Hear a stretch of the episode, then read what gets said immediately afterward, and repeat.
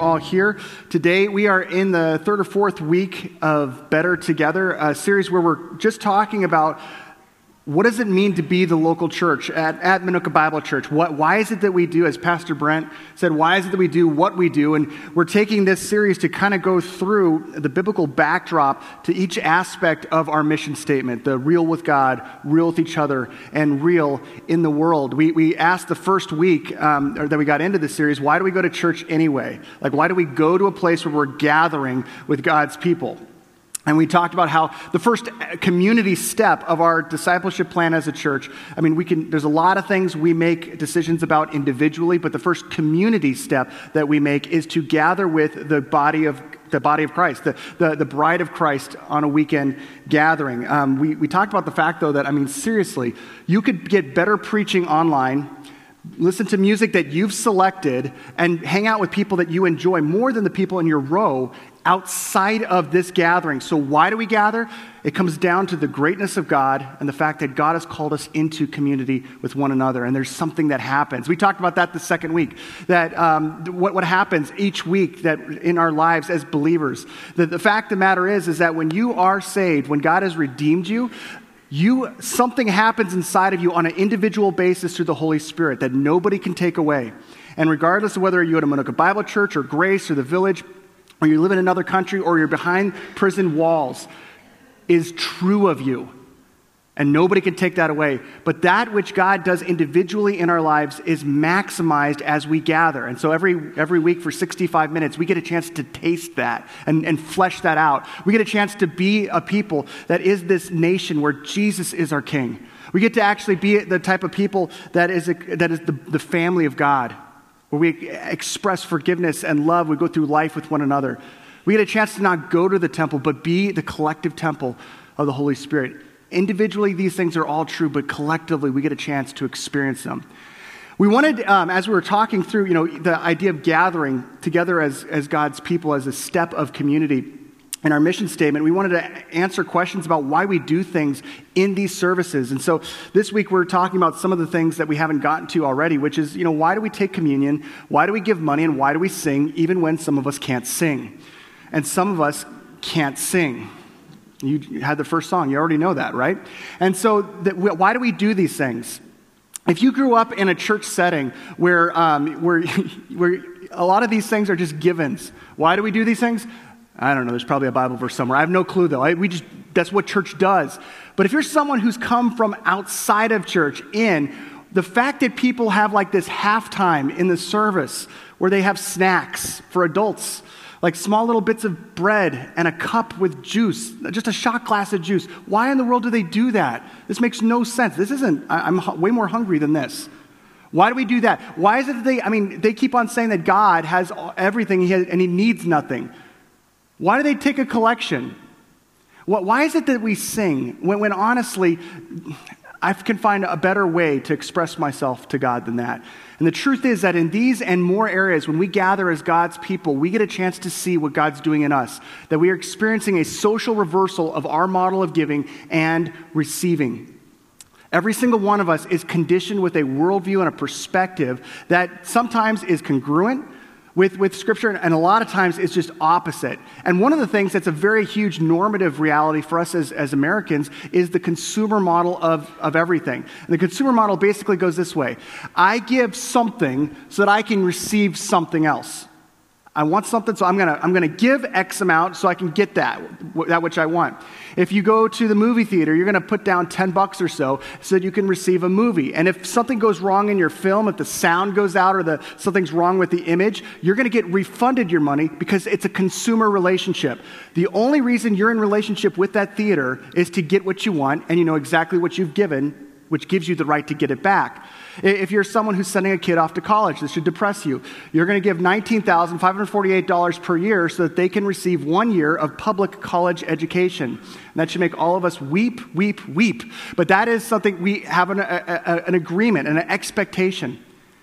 Sadly, what we do is we bring that consumer model, which works fine when we're going to Walmart, but we, we impose it upon our, our relationships, and we have the same thing in our relationships. I will give love and respect so that I can receive love and respect.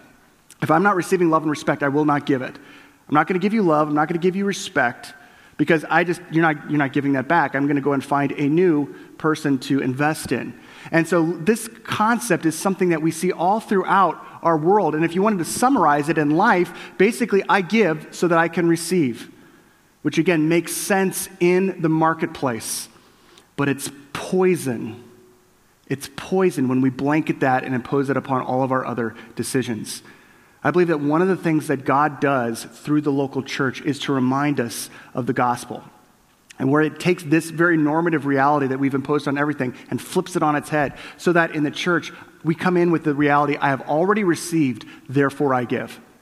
I am already a recipient, and therefore I give. Which, which leads into our first point. When it comes to our story and our services at Minooka Bible Church, we start with the understanding that it is God who generously gives first. It is not us. We're not coming in here as people that give to God, or, I, you know, I'm just going to show God how awesome, you know, I'm, I'm, a good person, so I'm going to show up and give my presence at church, and then God's going to bless me. Or I'm going to give money, and God's going to bless me. Or I'm going to give whatever else. We come in here with the understanding that we're not the initiator in this relationship.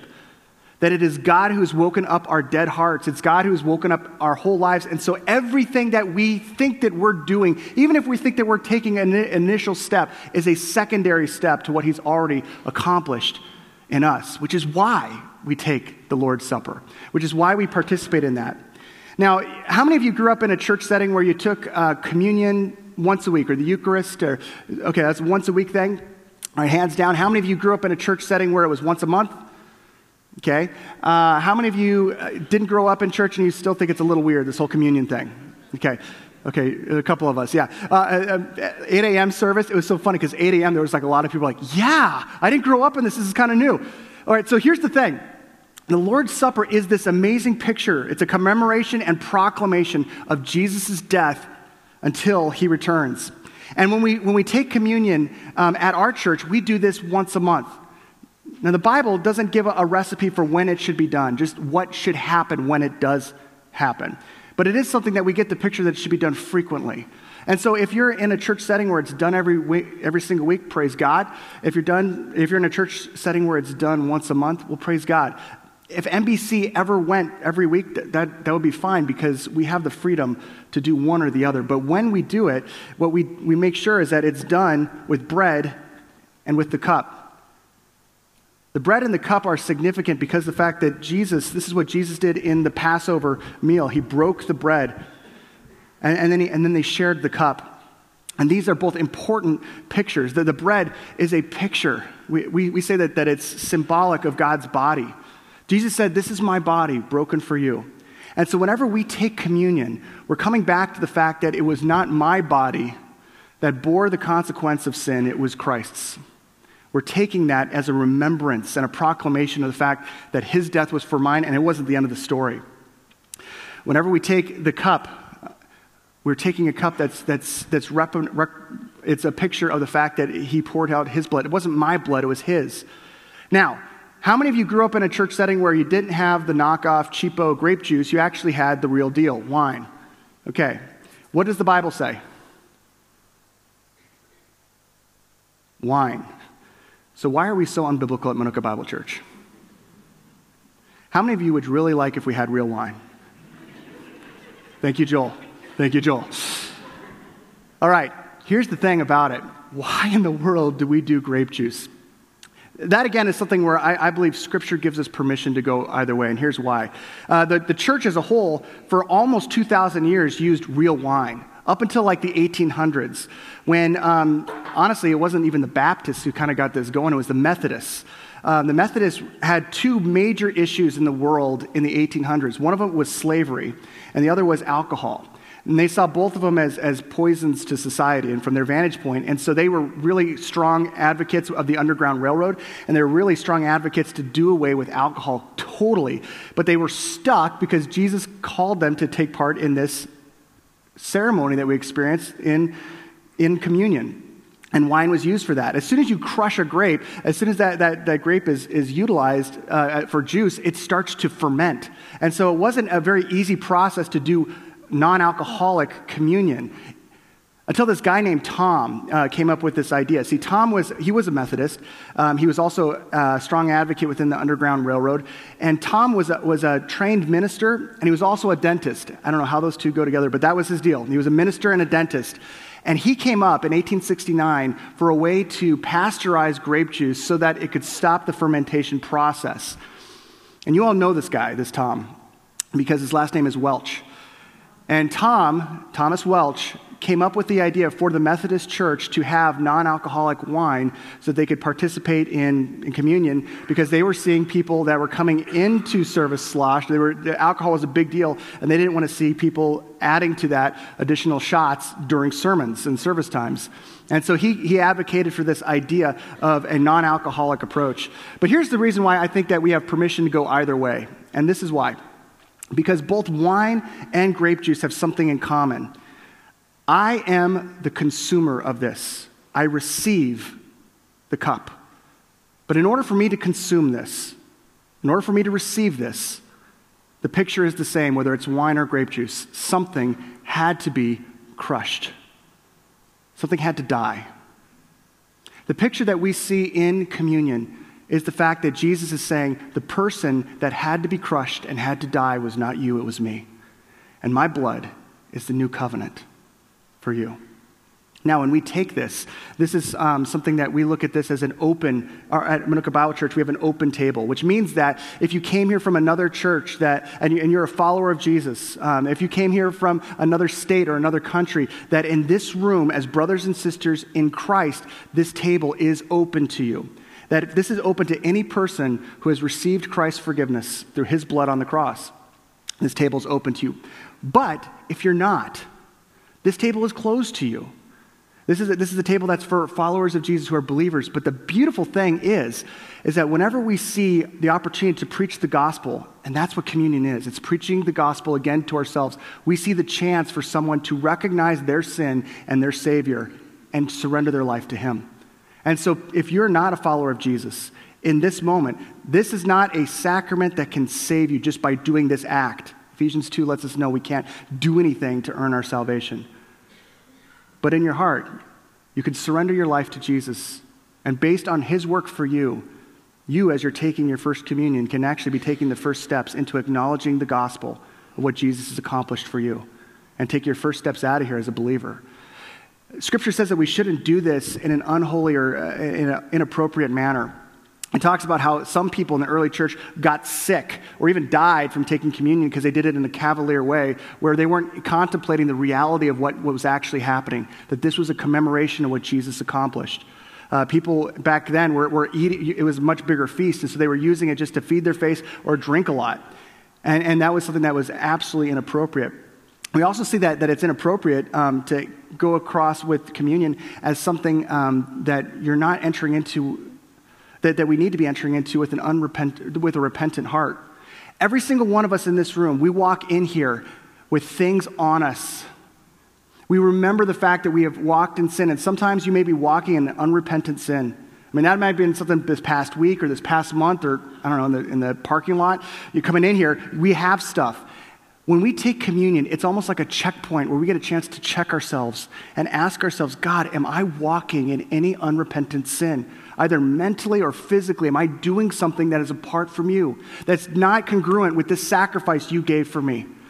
And in communion, we, we give time for people just to spend some time thinking and reflecting and repenting. That's a special, sacred time. That even though this is symbol, that this is not Jesus' actual body or actual, actual blood, we believe that even though it's symbol, it's a signpost, signpost pointing to the gospel, what Jesus accomplished, and that He is here with us. We are taking communion not in isolation off on some retreat by ourselves, but in a community of family, the family of God, and Jesus is here with us. If you have small kids, this is an opportunity for you to do something very, very important. If your child is not a Christian yet, they just, they've never come to a point of surrendering their life to Jesus, of receiving his salvation, this is a chance for you to actually teach them they're not taking communion because they're not a Christian yet, but, but you can actually take them, tell, communicate with them. This, this bread, what does this represent? That's right, it represents Jesus' body. This cup, what does it represent? That's right. It represents Jesus' blood. Why does that give us hope?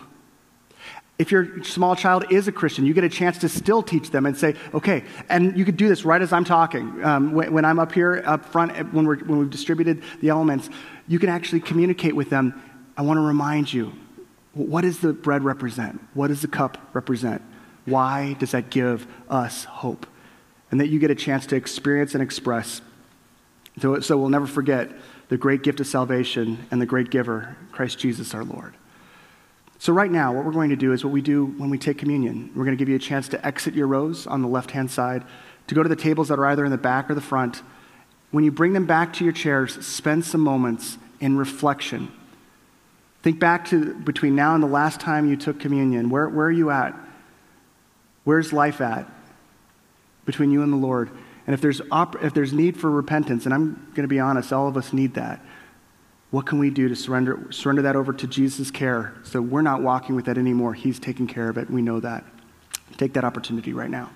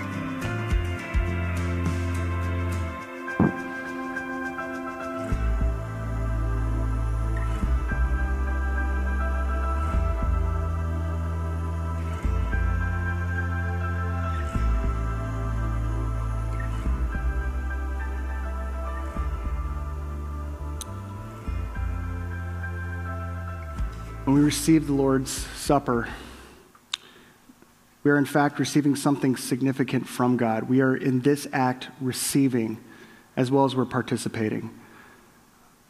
We're receiving that confidence and that reality built and based on what He did. The bread, again, is a picture of His body. It helps us remember that it was His sacrifice, not ours, that accomplished our salvation. When Jesus gathered with the disciples, it says this And he took bread, he gave thanks, and he broke it, and he gave it to them, saying, This is my body, given to you. Do this in remembrance of me.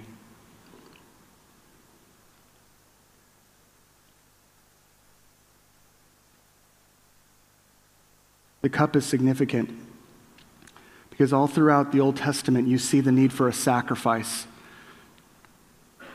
You see the need for, for something to bear the weight of wrong, and that it was blood. That was the old covenant, but Jesus steps in and says, This is the sign and the seal of the new covenant. The new covenant is my promise to you that I have done everything necessary. I have done everything necessary to accomplish your security between you and God. That that thing that walks with you and haunts you, that you constantly use as a disqualifier, that my payment is even greater than that. that we can walk in confidence and joy because of the fact that he gave his blood. The next verse in Luke 22 says, In the same way, after the supper, he took the cup, saying, This cup is the new covenant in my blood, which is poured out for you. Take this in remembrance of him.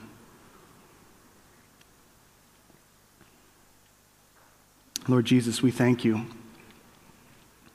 As we participate with this, we remember that it was your sacrifice, not ours, your payment, not ours, that accomplished what we could never hope to retrieve or rebuild on our own.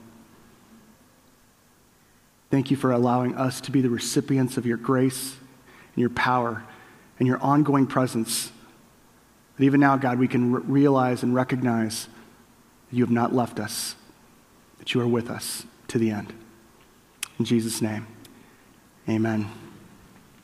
And so, the thing that, that's phenomenal about when we receive, when we come in here as people who are receiving, and when we receive the Lord's Supper, is that we start with this reality that, that when someone does something for somebody else, it has an impact. Um, if somebody gives you something, and humanly speaking, this is hard to overcome. If someone gives you a gift, it's very, very difficult not to contemplate or, or quantify what did that cost this person? Like how much of a big deal was that? Um, if someone gives you something that they, they spent a long time making you, you, you, you quantify that. that that person just gave a huge investment of time to me. Or if they help you move or if they help you out financially or something you always are thinking about how big of a sacrifice this is and that dictates how amazingly overflowing with gratitude you are. Like if somebody did something for you and it wasn't a big deal like you knew that they didn't even think about it um, you're kind of like, well, thanks, I appreciate that. But if someone did something significantly massive in sacrifice, it, it changes you. And that, that's what we see um, in, in being recipients of Jesus, of his sacrifice and his grace. It does something inside of us where when he is the first giver to us, it transforms us as his image bearers into being a reflection of that we, we see this generosity and this grace given to us, and it starts to motivate our hearts to be less self absorbed and more other centric, and actually more, more godly minded when it comes to the way we look at others. And that, that's part of the reason why, when we gather here on a weekly basis, that we step into that as the gospel giver. We've already been the, the gospel receiver, but gospel giving is we respond to our generous God by joy filled giving. And, and we do that in our weekly uh, giving, just even in financially, uh, we, we see that happening. And we see that happening throughout Scripture. Um, we see it in the Old Testament in, in Deuteronomy. And Deuteronomy uh, talks about this. It says, Every man shall give as he is able, according to the blessing the Lord your God has given you. Once again, every, every, man shall give, not, not the same as the person next to him, not as much maybe uh, in the same percentage as the person, uh, someone else in the room, but the fact that every person should reflect on what we've been given by God, that God has given us everything, and then that we can actually step in. Well, there, well, there we go again. Woo! All right. So every man should do that. Now, that, that's an interesting thing as we see in, in the Bible. We, we, when we see this concept of giving in the Old Testament, in the book of Leviticus, there's this command called the tithe. And what, what, what, what does tithe mean? 10%, yeah. And so it's this, this, this percentage. But it's in Leviticus in the Mosaic Law, in the family of things that Jesus already Jesus paid for. So all these things that God's people were commanded to do, and that, that, that 10% was to go to the tabernacle and to the temple ultimately for God's work there. And then on top of that, they gave offerings. And so they took a tenth of everything they had and they gave it to God. And it was a way that God used to, to, to center their life around him and, and have his work as, as key in their heart. It was phenomenal what it did, but it was, it was a command. It's in the family of other things that were commanded that Jesus accomplished on the cross. So no longer do you see people legally bound to that. But we still see the concept of, of giving as key. In fact, in 21st century, it gets a little bit more complicated because we get a paycheck. And every, every month that, or every uh, two weeks or every week, depending on when you, you get paid, you've got a set of earnings and the, and the set of earnings that you have, you actually have the opportunity every single month to make a decision of what percentage you're going to put into each one of these buckets. One is spending. So, like, you know, the things, you know, the bills, uh, the cell phone bills, the car bill, the whatever, school bills, um, food, um, McDonald's, going to that movie for 10 bucks, whatever, family vacations. We got that right here. So we make a decision of how much we're going to spend there. And then we just make a decision on how much we're going to save or invest. And then we make a decision on how much we're going to give. And so when we see in Scripture this concept of giving being connected to this like 10% number, I honestly think that that number is a little arbitrary because the fact that, again, Jesus accomplished it.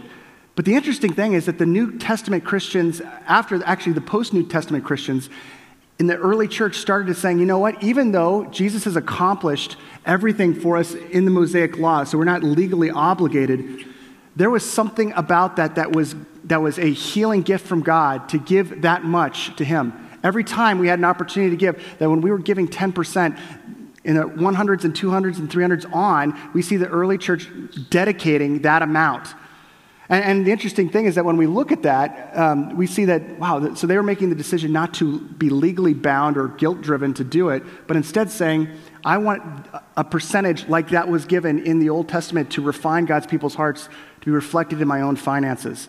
And so I, am not a financially smart person. Okay, if you want to look for a financially smart person, talk to Julie. Um, I, if you get, if you trusted me, you know, to do your taxes and stuff, you'd be bankrupt. But smarter people than me have actually who are really godly people um, who've walked through in 21st century. What do we do with the rest of this? The wisdom that they've given is pretty phenomenal. And one way of looking at it is that if we do 10% of our of whenever we get our earnings, then we should also be saving either 10 to 15%. And, and some people say 15% because we're living a little bit longer. We should be saving more for the future. Um, if you've got kids that are going off to college, sometimes uh, having 15% maybe a little bit more uh, accurate, but, but that we're putting money away so that we're not always in a reactive mode. A lot of us in our, our finances, we feel like we're in a crater and we're, we're just reacting like, you know, paycheck to paycheck. This is a little bit more of a rhythm to get us into a place where we're seeing our money being something that we are utilizing in worship and not reactive as much. So, what does that leave us with? 10, 10. What do we got left? Okay, 80%. Okay? One person after Saturday service said, So basically, when I, when I, I saw my uh, father in law do this with his kid, and he said this idea of, of giving God 10% seems like a lot until you, you think about it from a parent parental standpoint. If I went up to Cohen and I said, Hey, Cohen, um, I'm going to give you $10, but uh, I'm giving this to you, but I would like it if you'd give me a dollar back. Would, would you be okay with that? Um, more than likely, Cohen's going to say, Yeah, let's pony up the nine bucks. Let's do this right now, Dad. Um, but the, the truth is, is that there's this amazing reaction as God's people to this. Now, even though the scriptures don't lay out the percentages, like, especially in these departments, as far as uh, if, with our earnings, how we manage our money, this is more of just like a, a wisdom thing, not, not a biblical thing. Um, the scriptures do talk about the order. Oftentimes, our primary order is we start with the spending, like how much how much do we have? You know like okay we got to pay the bills which is responsible responsible adults do that. Um, and then you know we're let's go on a vacation. And we, we really got to go to arby's because i'm thinking arby's and arby's is what classy people eat. And um, so we do that over here and we're, and we're so we're doing all that. And then we get to this point we're like this sounds really good. Give me a couple more years and i'll have like i'll be in a good place where i can start saving for the future but not right now. And oh yeah i forgot Next week, next week I'm on this. Okay, I, I don't carry a checkbook, so I, I, whenever they have the offering, I'm just like whatever. And so, um, and so that ends up what ends up being the order of what all of us will default into just by gravity. But scripturally, we see more of an order like this. It actually is the exact opposite of what we seem to see as a default in, our, in the United States. Um, Paul talks about this when, when he was speaking specifically about a fund that was helping out um, some poor women uh, that, that were within the church that he wanted to help out. He says, Now, about the collection for the Lord's people, do what I told the Galatian churches to do. On the first day of every week, each one of you should set aside a sum of money in keeping with your income. So, again, you're not comparing yourself to the richest or the poorest person around you. You're just doing something that's you know, adequate to you. Each one of you should set aside a sum of money in keeping with your income, saving it up so that when I come, no collections will have to be made. Paul's talking about the, this order being a recipe of a rhythm and a pattern in life where all of a sudden we have a different way of managing our money. Here's what happens if I start over on this side and I actually am giving generously to God, do you think that I'm going to have at the end of the month the same amount to spend over here on the other stuff that I normally spend on? Maybe not. Probably not. In fact, there's going to be decisions that, that myself as, a, as an individual single or myself as a family will make that will be different over here if I actually started on that side over there. But that actually becomes something that starts to change us internally, and that's another gift from God. I wanted to show a video um, with uh, Karen, uh, Karen Kay. The, the, just, uh, she had an amazing, she shared some awesome stuff with my wife and I. And so we, I said, Karen, we got to videotape you. Get over to the church. And so we did, we, we videoed for 20 minutes, and I was trying to whittle it down to three to five minutes and couldn't do it. And so we're going to show her video when we get to talking about what happens in our, our giving, when we get to the real and the world stuff, because it's amazing amazing to see what God does through the local church. But we're going to have to take that seven minutes and put it over there. But I want to just give you a little bit of a spoiler alert from the video. Um, there, this, the K family had just this amazing realization that we, we needed to get our finances, in, finances in check. They went to Financial Peace University last year with the Spiveys. And they found throughout 2016 themselves getting out of debt, and then all of a sudden, just the management happening in such a way that they were blown away and, totally, and liberated by, by a lot of the constraints that life sometimes has when we're just freaking out with our finances. And all of a sudden, the cool, coolest thing happened. Um, they, they find themselves living with less and actually being satisfied. And then December happened and they had a house fire. And many of you knew that and you, you prayed for them. Some of you helped them out. And Karen talks about how this is actually one of the things that God used so greatly to show them his power and his sovereignty and, and, and his provision. They're, they're in a, a, a temporary home right now, and the, the floors are all hard, and they've got dogs, and so they're usually down on the ground with the dogs and stuff. And so, like, well, we're going to be here for a couple months. We should, we should get some, some stuff for this place. And let's, let's, what if we got like this big old like rug, like uh, for the floor, and so we can sit down on it, and it'll be nice and soft and everything. And they're like, oh yeah, okay, well, how much is that going to be? And they're trying to contemplate and quantify how much this big rug's going to be. And then Karen had this realization, and both her and Rollin looked at each other like, wait, hold on a sec. We're only going to be in this place for two months or so while they're rebuilding the house. Why would we spend so much money on something so temporary? And then this eureka moment happened for them when they said, Why have we always been doing that, even before the fire? Spending so much money on temporary things that break, that are junk, that expire, that go out of style. One of the things that we as a people of God get a chance to do is we experience this amazing reality of God doing this work in us, where we get a chance to be the people who are responding to the great giver by, by just jumping in on that with him.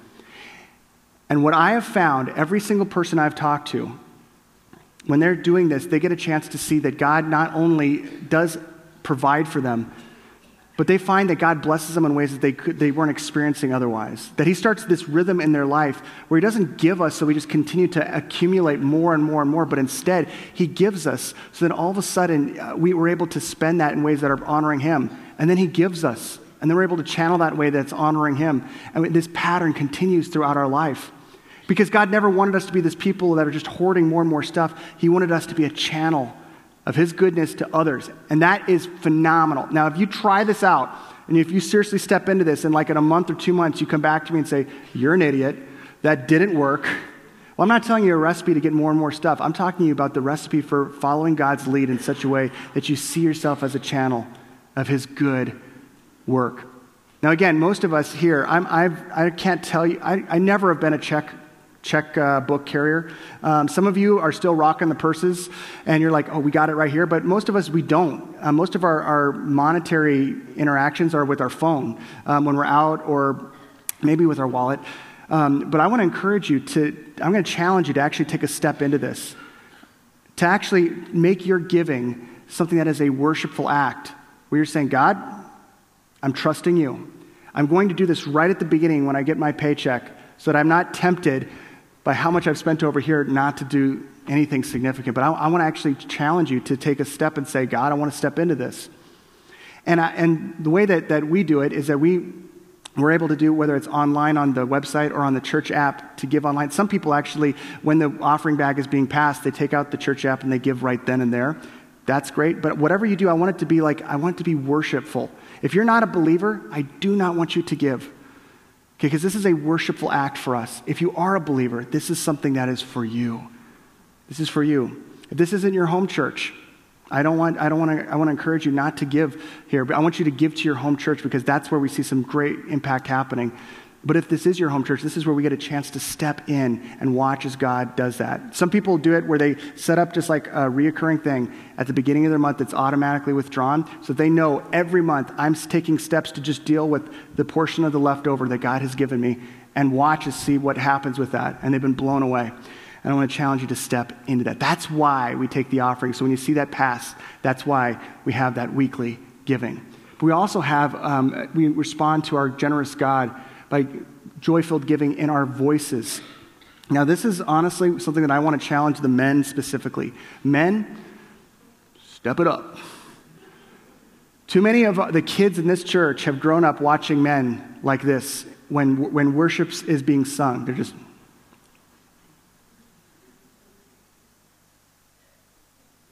Or, or you know, it's, it's a little bit more slick today. It's like. We need to step it up. And here's why our kids need to see men proclaim the truth of Christ. Now, women, I'm, I'm, not leaving you out. You guys got to step it up too. But you do great more, more, often than not. It's usually the guys are like, look, my dad didn't sing in church. I'm not going to sing in church. It's like a godly heritage I've received from him I'm passing on to my children.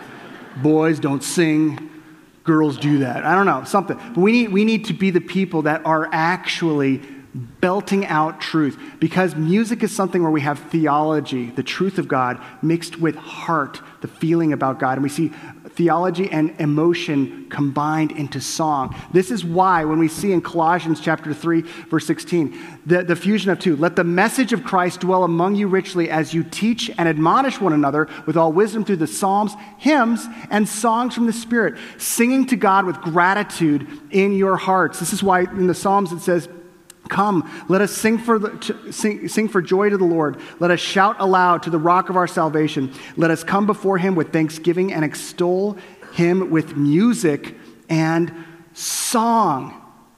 And so when we get to music points, and if you're like, I, yeah, I just, I don't know this song. Or again, I feel like a hostage. Garcia has again chosen music I would not have chosen. Resonate with the words and with gratitude. Say, I am, I've come in here as a recipient, a receiving, a receiver of God's graciousness, of His generous provision. I'm going to bring to Him. I'm going to respond generously with the gift of my voice, even though my voice is not a gift to anybody else. Okay? So when we sing, we lift it up. And when we do that, we're experiencing the expression back to our gracious God, our generous God. 20, when I was 23 years old and I was a new youth pastor here at this church, I, I, was a, I worked with 360 and I loved working with 360. And, I, and the thing that I, this is actually back around Joel in your days, but like right, right after the, those times, I remember at the end of 360 um, just thinking about everything that just took place. And as people are leaving the room and all the students are finally gone, I've said goodbye to all the, the, the coaches, all the, the adult volunteers. They're, they're finally gone. And I'm kind of looking around, straightening up the room just a bit. And I was just overwhelmed with what God had done in that night. Even though it wasn't significant, there was only a, like a handful of kids, but it was like the fact that I got a chance to participate in that with these people. And this is back when, when I was leading worship for 360, which tells you how desperate the times were. And I sat down, and the room was all empty. And I sat, sat down just on the carpet, and I took the guitar, and I started to sing a song that I remembered from when I was in high school. A song that was called Good to Me. And I would just, with no one else in the room, I would just sing this song. And I'm going to sing it for you right now. So you're welcome. and I apologize.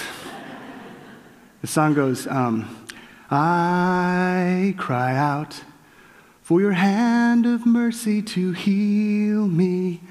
I am weak, for I need your love to free me, O Lord, my rock, my strength in weakness. Come rescue me, Oh Lord. And as I'm singing that, I'm, I'm, I'm empathizing with each one of those words because I'm 23 years old and I'm, I'm massively insecure. I'm like, I'm, am I blowing it as a youth pastor? I don't know if I'm doing it. Am I blowing it as a husband? I don't know if I'm doing those, all these things right, but right now I know that He is my provision. He is the one who is my rescue. And then the song goes, You are my hope, and your promise never fails me. And my desire is to follow you forever. And then it gets to the best part.